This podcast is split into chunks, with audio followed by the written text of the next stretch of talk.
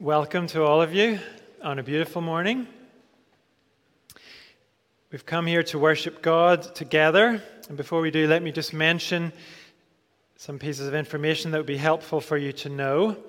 We mentioned uh, a couple of weeks ago that there was an opportunity to help with lifts for those who uh, aren't able to get lifts or get to church under their own steam.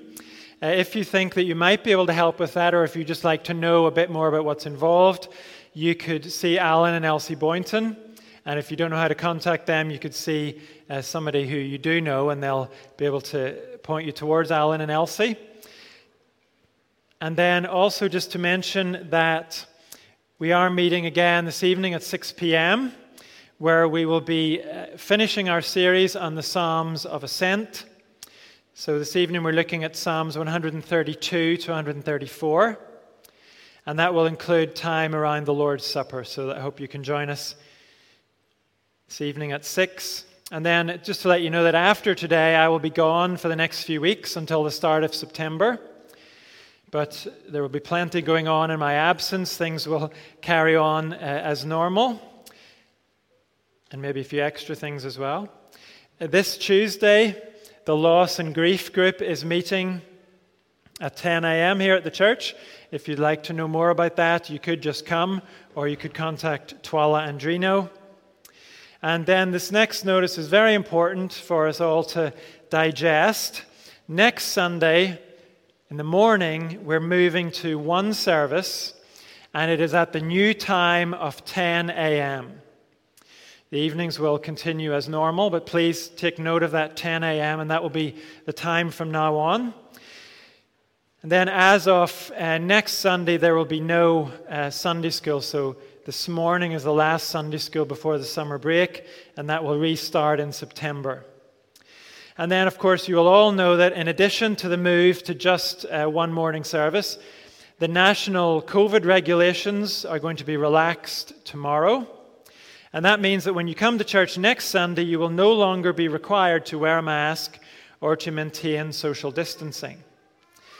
Of course, you're welcome to continue wearing a mask if you would prefer to do that. And we will make sure there's extra ventilation during the weeks ahead. But as I mentioned in the email which I sent out on Friday, this is an opportunity for us all to be sensitive to one another to the fact that there are going to be different views about what's going on and the changes that are happening tomorrow. So please, I would encourage you to approach this time ready to bear with one another and just having that uh, awareness uh, when you come next Sunday. As I said, we are here to worship God and when we meet together for worship, we come not only to give our praise to God, but also to hear from Him as we pay attention to His Word together. And we're going to begin with a reading from the New Testament that speaks about the divine origin of the Scriptures and about their usefulness for us. So if you have a Bible, turn to 2 Timothy chapter 3. 2 Timothy chapter 3 and we're going to begin reading at verse 10.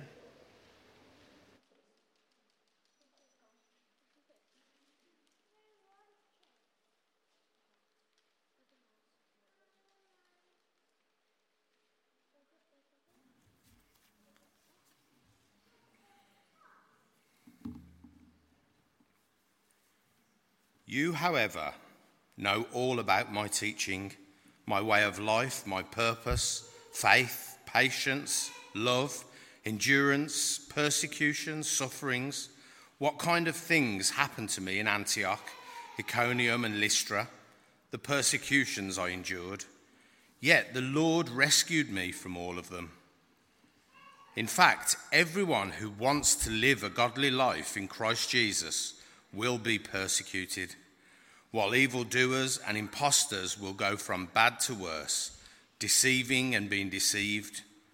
But as for you, continue in what you have learned and have become convinced of, because you know from those from whom you learned it, and how from infancy you have known the Holy Scriptures, which are able to make you wise for salvation through faith in Christ Jesus. All Scripture is God breathed and is useful for teaching, rebuking, correcting, and training in righteousness, so that the servant of God may be thoroughly equipped for every good work. This is God's word.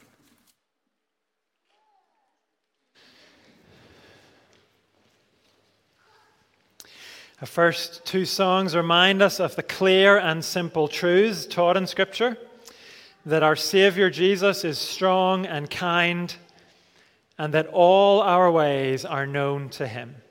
Stand with me, please.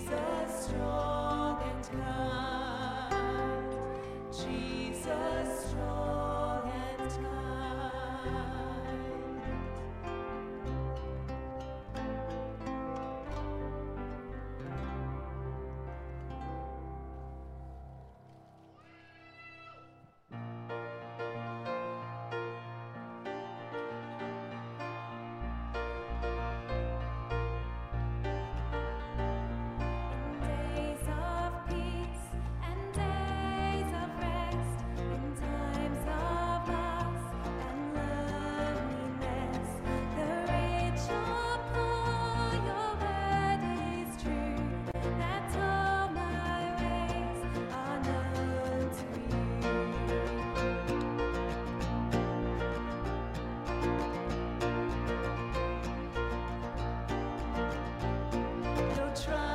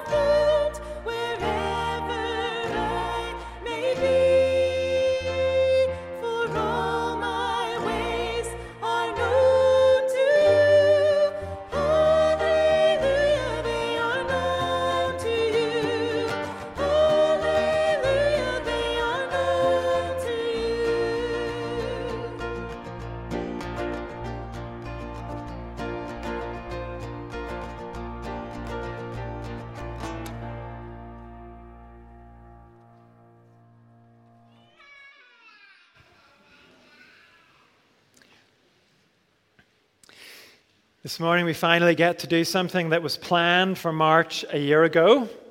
As you know, just before the first lockdown, we voted to elect Dave Seward and Steve Couchman as elders. And from that point, they have been serving as elders. But today, we get to do what we would have done back in March, which is to lay hands on them and pray for God's blessing on them as they serve the church fellowship as elders. So, uh, Dave and Steve are going to join me here at the front, along with Morris and Steve Hope.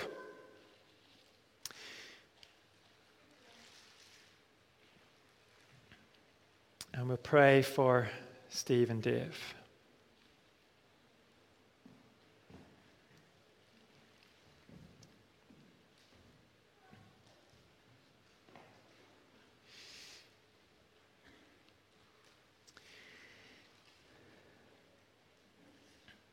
Lord God, we thank you for the church. It amazes us that you have chosen the church to display your manifold wisdom to the rulers and authorities in the heavenly realms. That amazes us, but that is what your word tells us. And we're glad to be part of this display of your wisdom. And we thank you too for raising up elders to lead your church. We believe you guided us as a fellowship to elect Dave and Steve as elders, and we ask you now to bless them as they serve. By your Holy Spirit, will you equip them with all they need for this task? Will you give them the right combination of humility and confidence? Humility about themselves and confidence in you. Give them the right combination of sensitivity and boldness so that they display true sympathy and love for us, along with courage to stand on the timeless truth of your word for the honor of your name. Will you continue to give them an eagerness to serve? Keep them walking close to you? Will you prevent them from ever developing sinful, unbelieving hearts that turn away from you? We bless their families, especially Julia and Cheryl, as they support and encourage Dave and Steve.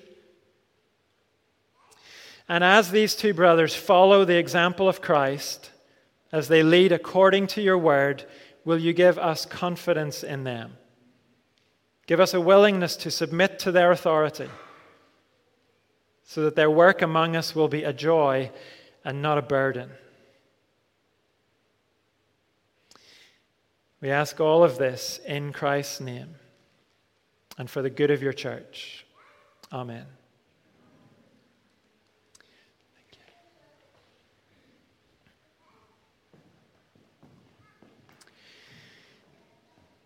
Before we turn to God's Word together, our next song is a prayer that He will speak to us through His Word. So let's stand for Speak, O Lord.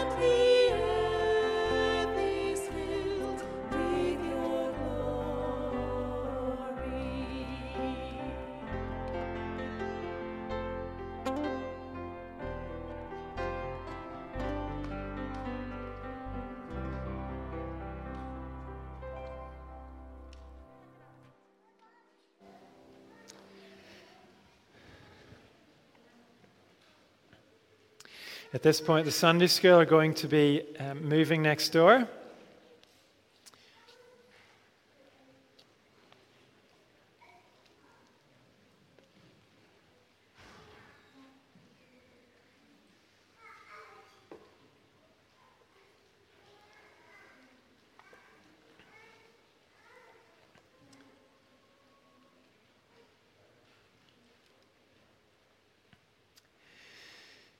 We are in a section of Deuteronomy which is setting out a blueprint for life in God's promised land. Starting in chapter 12, we've heard how God will choose one place of worship for his people. We've heard how they are to center their worship in that one place instead of being indiscriminate in their worship like the Canaanites. We've heard how God's people are to be a generous people, canceling debts and finding other ways to help their fellow Israelites who are in need. In chapter 16, we heard about an annual cycle of worship, three worship festivals that would keep the people focused on the Lord and His goodness. Then last week, we heard about judges and officials or overseers who would lead the people locally. And we heard about the king who would give overall leadership. So you can see how a blueprint is being revealed piece by piece. This is how daily life will work for God's people in the land. And this morning, another two pieces are added to the blueprint. We hear about the Levites and the prophet. And what this is really about is God communicating with his people. He's going to do that through the Levites and the prophet, and it's going to be clear and simple. And I hope we'll see that the principles set out in this passage still hold good for us today. So let's turn to Deuteronomy 18 and we'll read the whole chapter.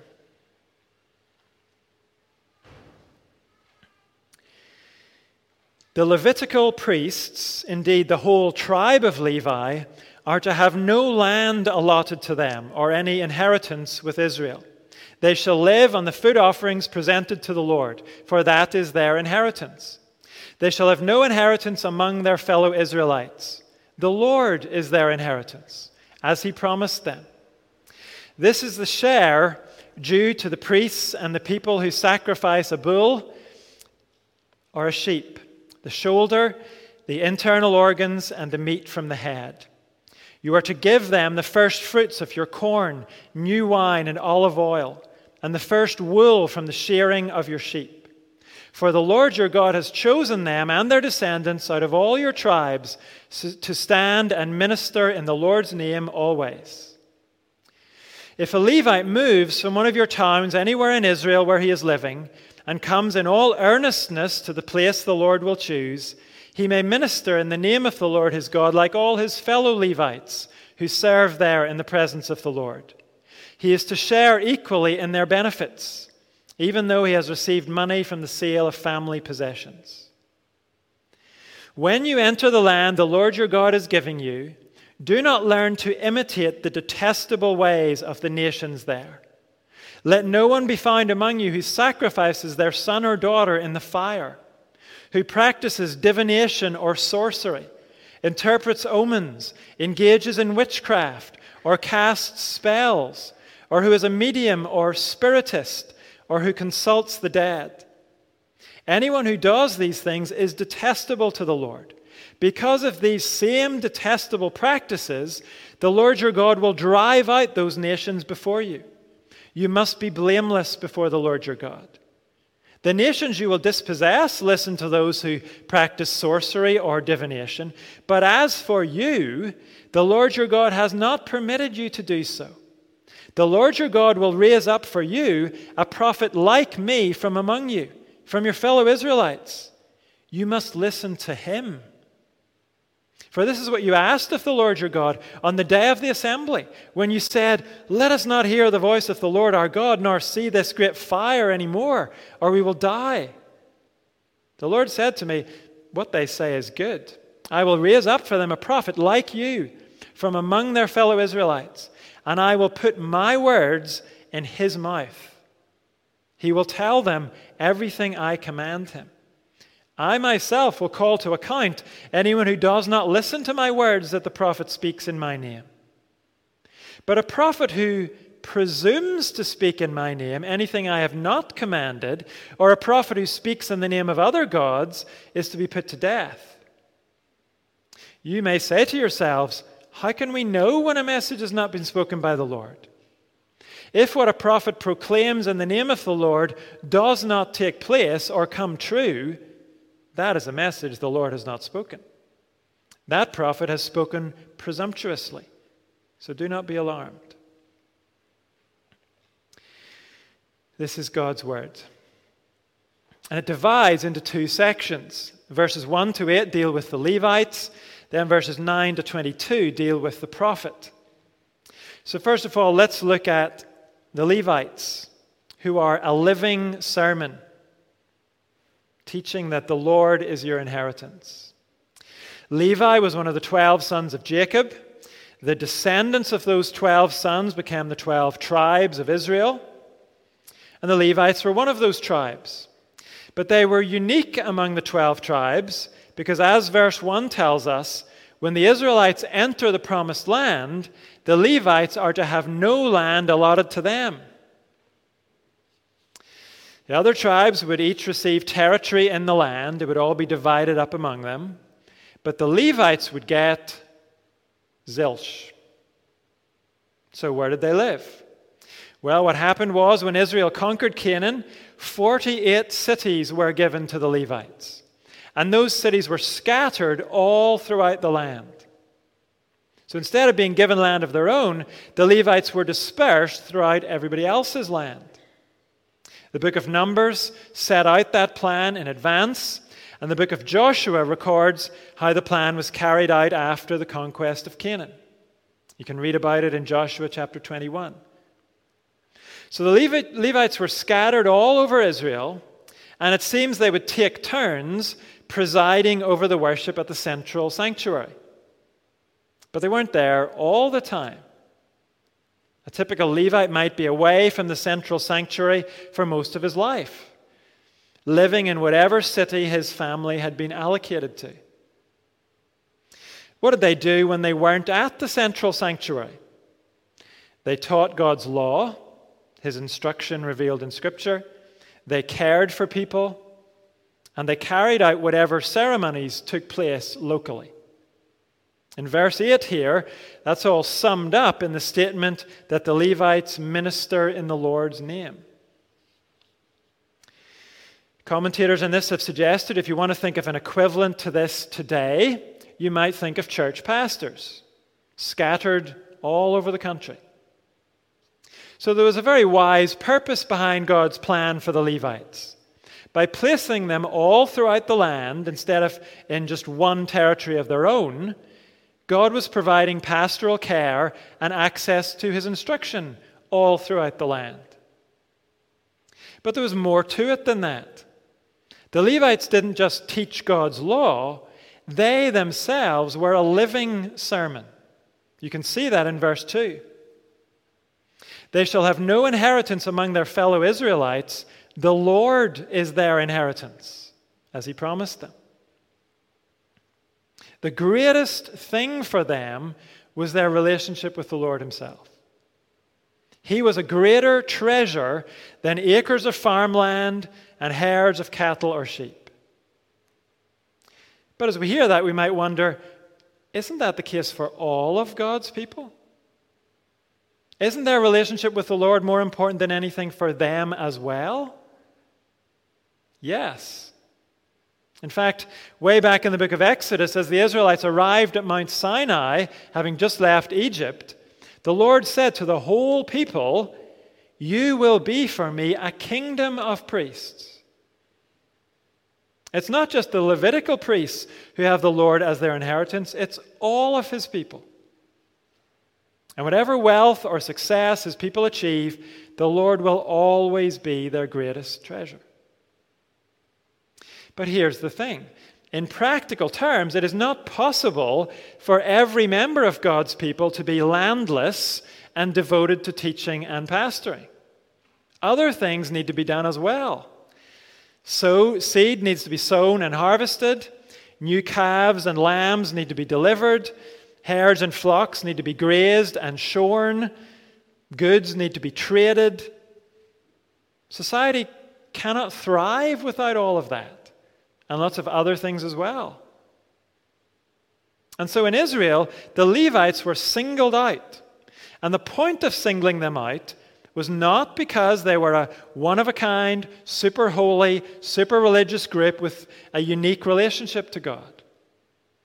No, they were to be a living reminder to the rest of the people that nothing matters more than your relationship with God. That to have Him is to be as rich as it's possible to be. So the Levites didn't have something that nobody else had. They were a clear and simple reminder of what all God's people have the privilege of acceptance and intimacy with the Lord of heaven and earth. The landless Levites were a living sermon, teaching that relationship with God matters more than land, more than wealth, more than any other measure of human success. Well, then, how did the rest of the people show that they valued the living reminder provided by the Levites? How did the people show that they agreed with the message, that they recognized the Lord as more valuable than anything else they might have? They showed it by taking part of what they had and giving it to support the Levites. You can see that in verses 3 to 5. The people are to give from their meat, their corn, wine, olive oil, and wool to provide for the Levites.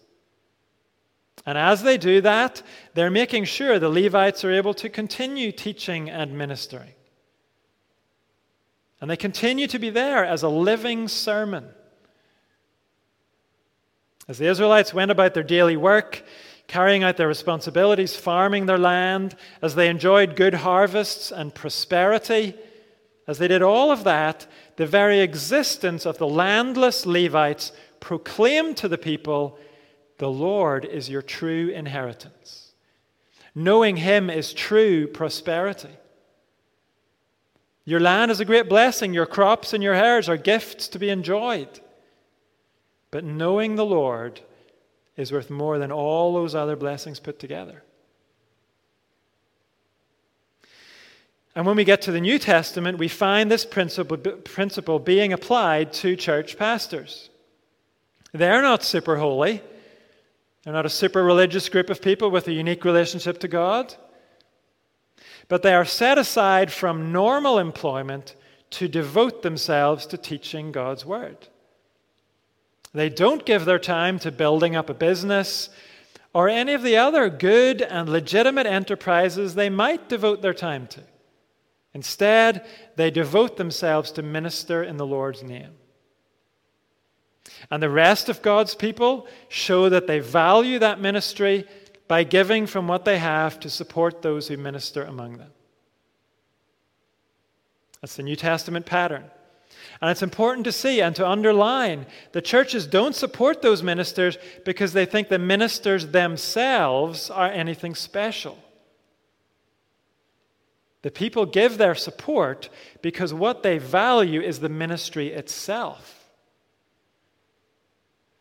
As God's people, they want to be constantly fed from God's word. They want to be reminded constantly that the Lord Himself is the greatest treasure there is. They want to be brought back again and again to the clear and simple truth that whatever else they have in life, whatever career ladders they climb, whatever success they have in terms of finances or accolades, as lovely as those things are, to be received with thanks to God, it is the Lord Himself who's their inheritance. So they need to keep their eyes on Him and keep Him as the center of their hearts and lives. So, actually, you as a church fellowship support Steve and me financially so that we will tell you what you want to hear. What I mean is, you support us so well and so sacrificially because you place such value on hearing from God's word. You want those constant reminders that the Lord is your inheritance. You want to keep focused on that truth. And knowing that as pastors gives us great encouragement. And it also gives us a serious sense of responsibility to make sure we prepare well, to teach God's word faithfully and carefully, and to live faithfully ourselves, with our own hearts focused on the truth that the Lord is our inheritance. So, if there's an application point here, maybe it's first of all to say how thankful Steve and I are to minister among a fellowship who are so wonderfully supportive. And the other side of it is for you to keep in mind what you're supporting us for. We are here to remind you again and again and again that there is nothing greater or higher or more wonderful than knowing the living God through his Son, Jesus Christ. That even if you were to gain the whole world, it wouldn't come close to what you already have in Christ. The forgiveness and acceptance you have now, and the eternal glory He has prepared for you.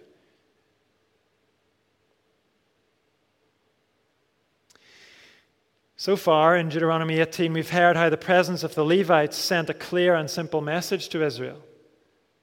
But when they arrived in Canaan, which is just across the river at this point, when they arrived in Canaan, the Israelites would be stepping into a confused swamp of spiritual ambiguity. Have a look at that in verse 9. When you enter the land the Lord your God is giving you, do not learn to imitate the detestable ways of the nations there.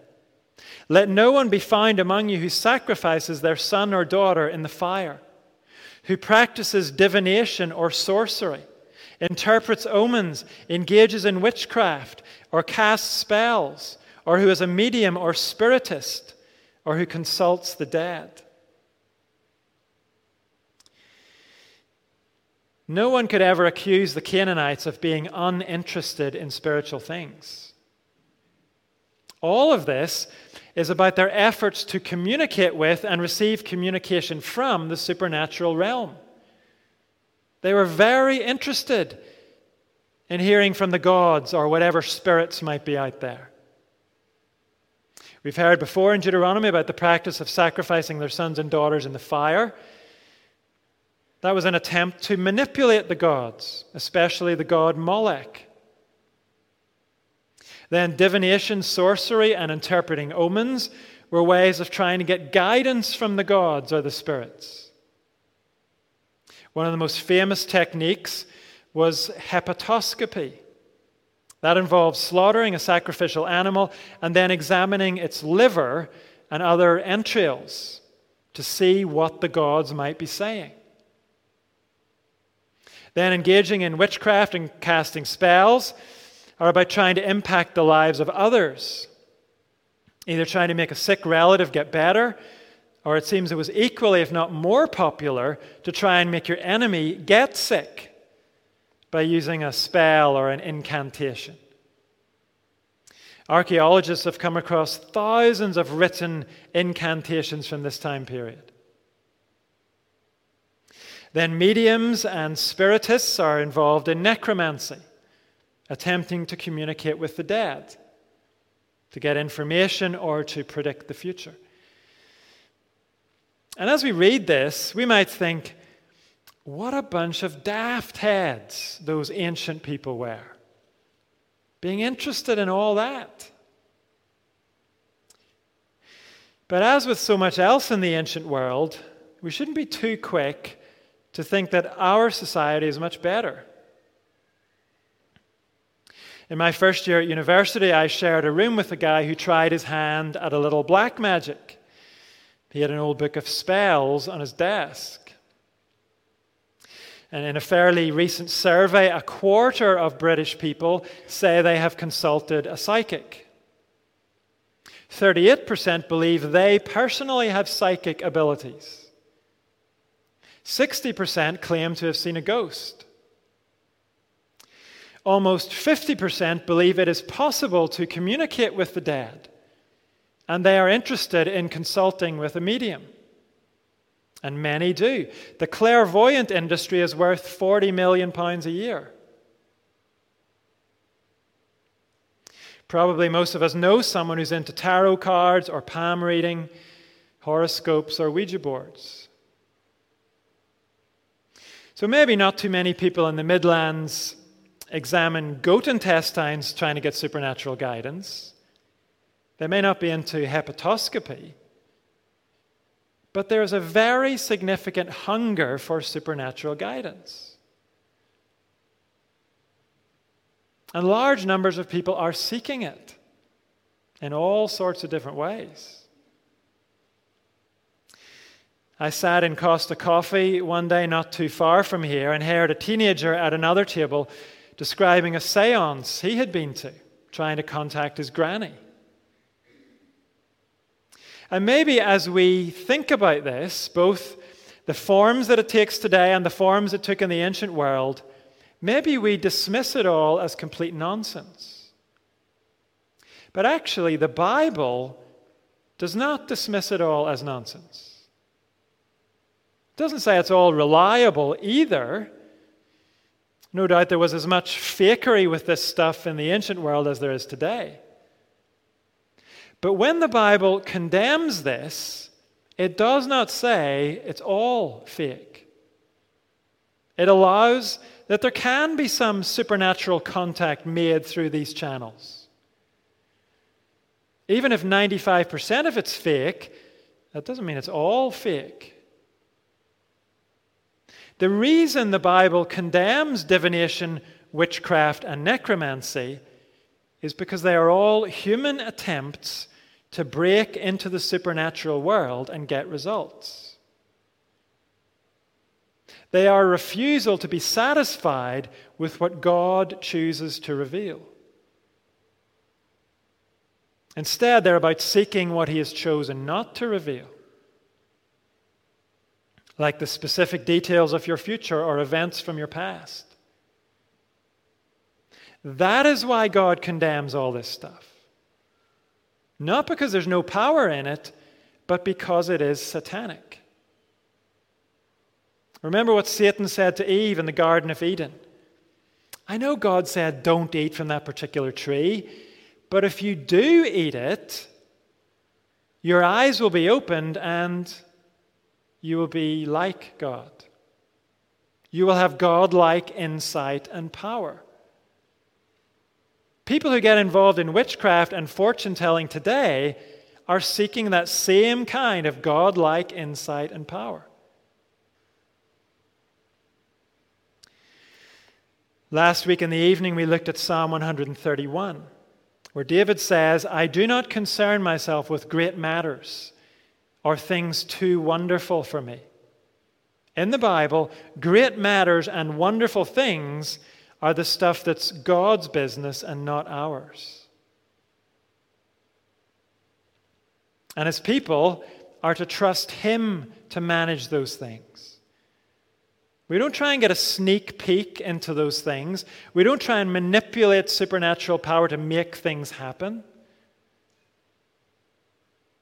So if you are involved in any of it, stop it and get out of it.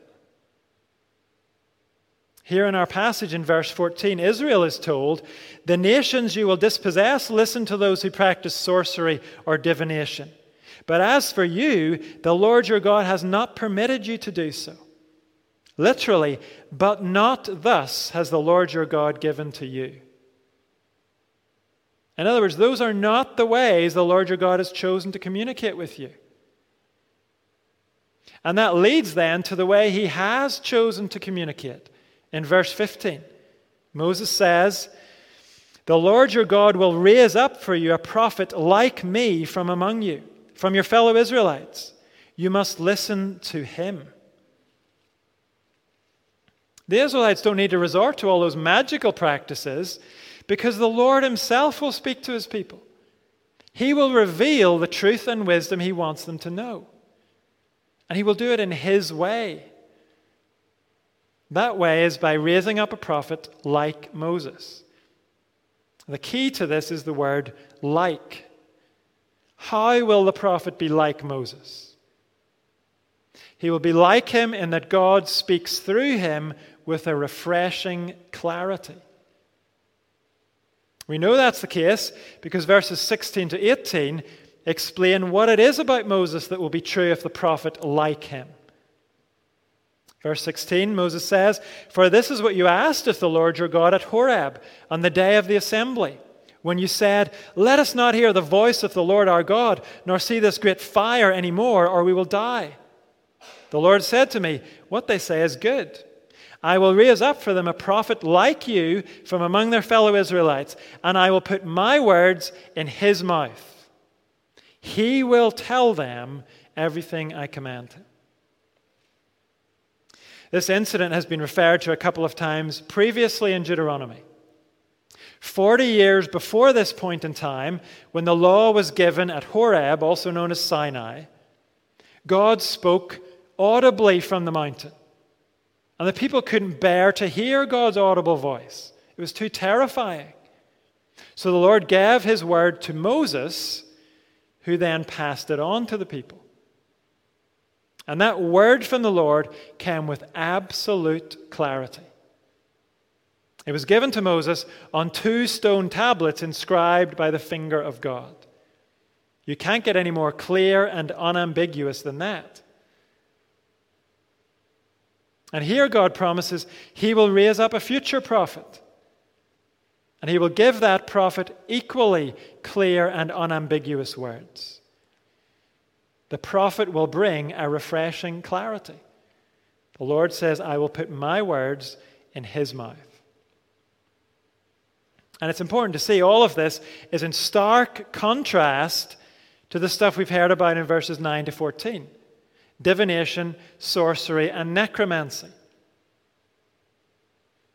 Even if we accept that there may occasionally be some accuracy in those things, it's also true that it is a confused swamp of spiritual ambiguity. Because who could really be sure what those animal guts were telling you? What if you held the liver the other way up?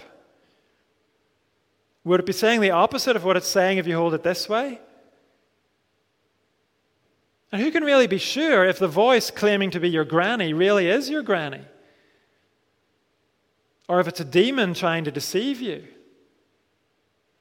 or if it's just the other person at the table talking in a funny voice.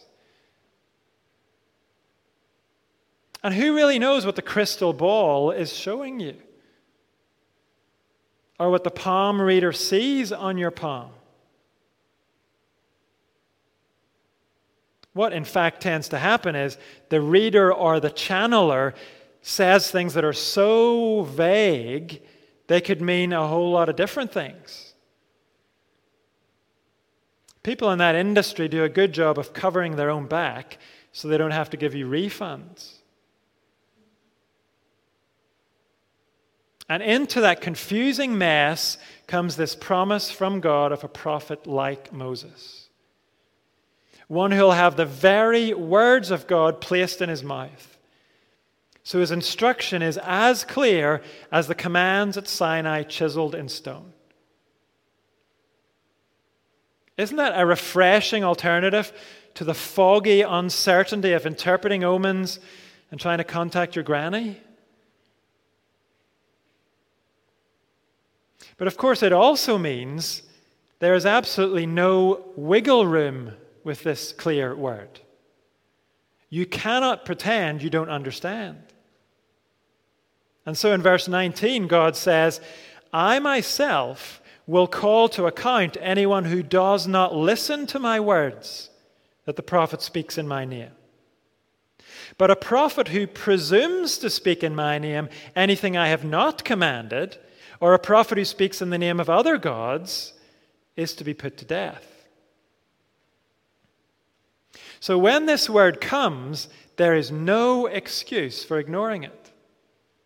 The person who does ignore it will have to answer to God Himself one day.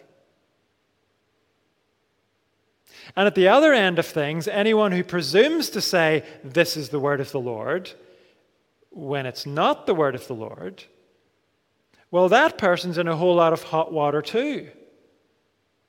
You wouldn't want to be the person who makes a false claim to speak for God.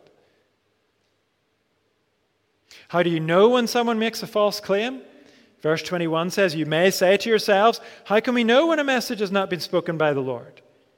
If what a prophet proclaims in the name of the Lord does not take place or come true, that is a message the Lord has not spoken. That prophet has spoken presumptuously. So do not be alarmed. This is what you call a necessary but not sufficient test of authenticity. What that means is this is a necessary test. Not all prophecy was about the future, but when a prophet did make a prediction about the future, if it didn't come true, they were certainly a false prophet. But we know too that sometimes false prophets made predictions that came true. We were told that back in chapter 13. And so that passage added another test. If that prophet tries to lead you away from what God has already said, then he or she is a false prophet. No matter if what they predicted comes true. So we need both tests. Does the prophet's prediction come true? And are the prophet's words in line with what God has already said?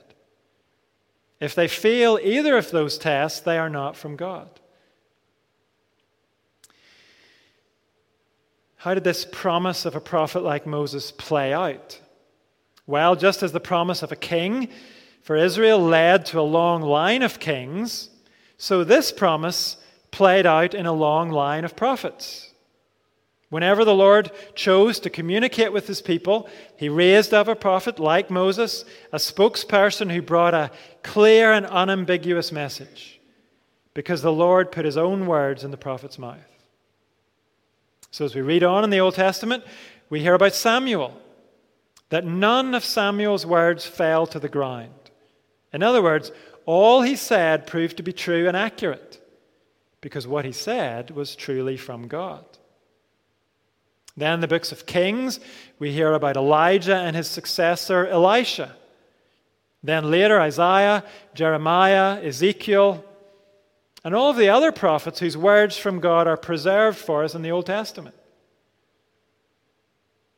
Then, as the New Testament records the life of Jesus Christ, it tells us about an event in Jesus' life where he led three of his disciples up a mountain. And there, on the mountain, as the disciples watched, Jesus was joined by Moses and Elijah, two of God's foremost Old Testament prophets. And at that moment, God Himself again spoke audibly, as He had back at Mount Sinai. And He designated Jesus as the one who would communicate His word. He said about Jesus, This is my Son, whom I love.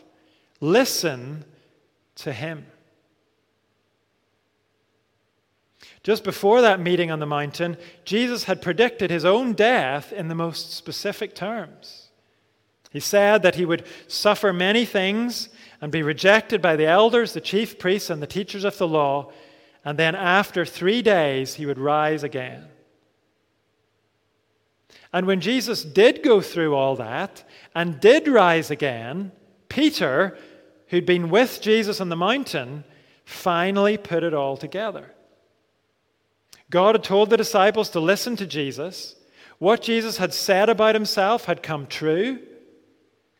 And so, as Peter preached to the crowds in Acts chapter 3, he quoted from Deuteronomy chapter 18.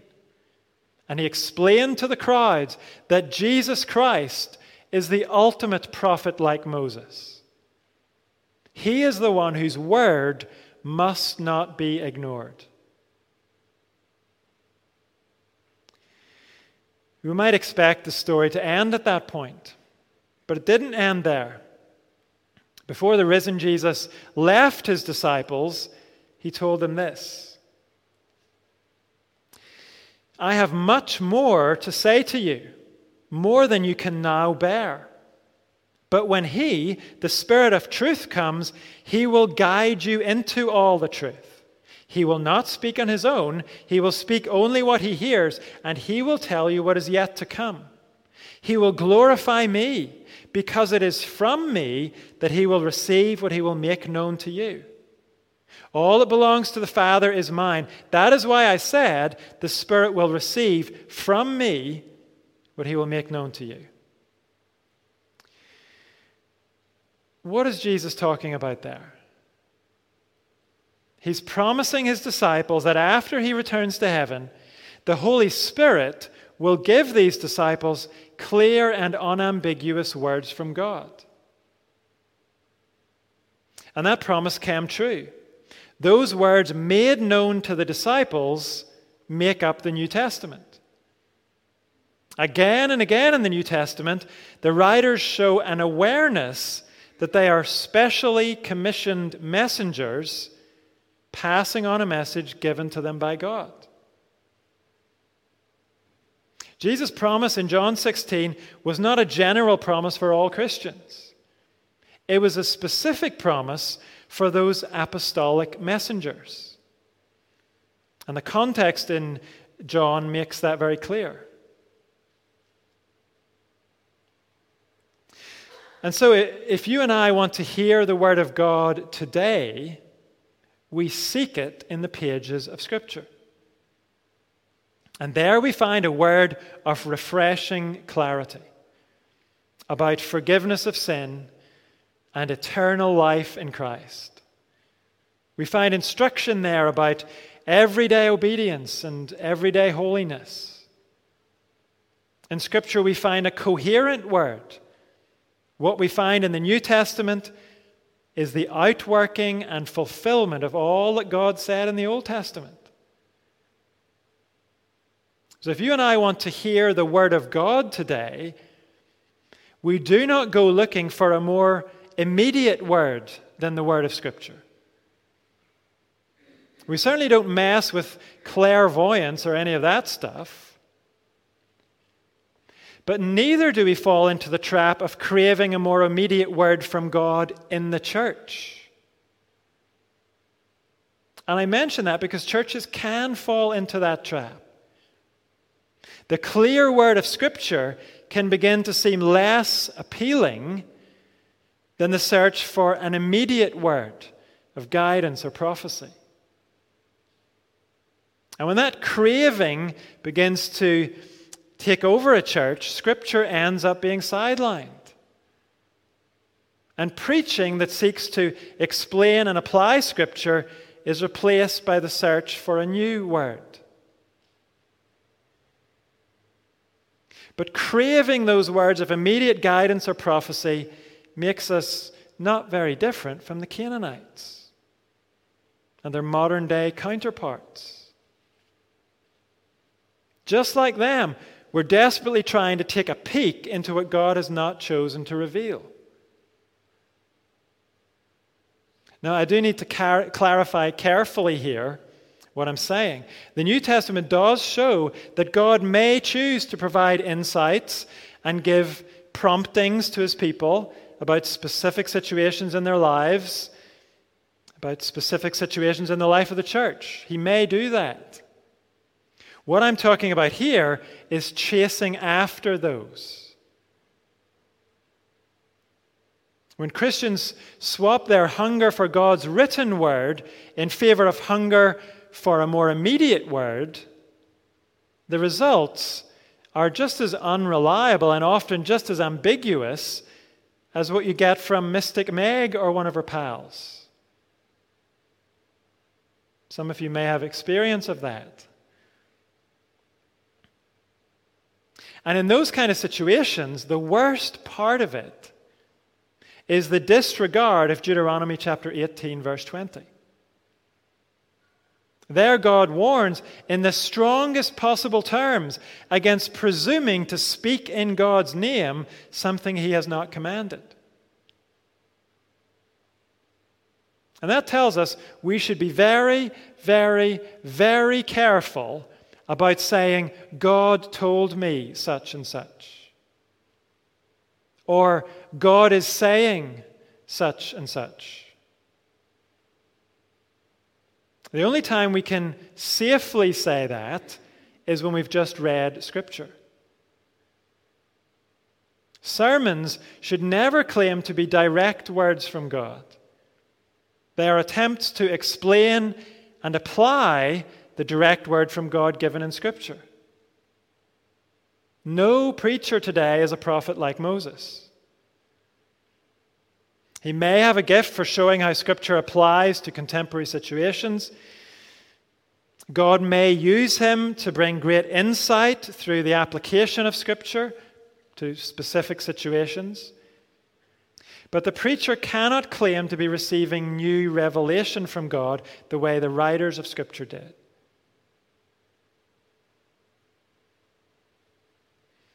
Today, it is the message of Scripture we cannot afford to ignore. God will call people to account for ignoring the message of Scripture, not for ignoring the words of someone who claims to be a prophet.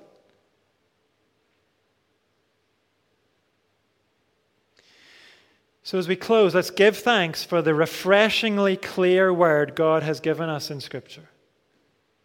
And let's be satisfied with that word, which is sufficient, as we heard earlier from the New Testament, to make us wise for salvation and to equip us for every good work. Let's not be enticed into craving new and immediate supernatural communication. That kind of craving is a step towards Canaanite religion. Our last song brings us back to the clear and simple truth of Scripture truth that we can take our stand on. Through our Savior Jesus Christ, we are united forever to the uncreated one. Let's stand for King forevermore.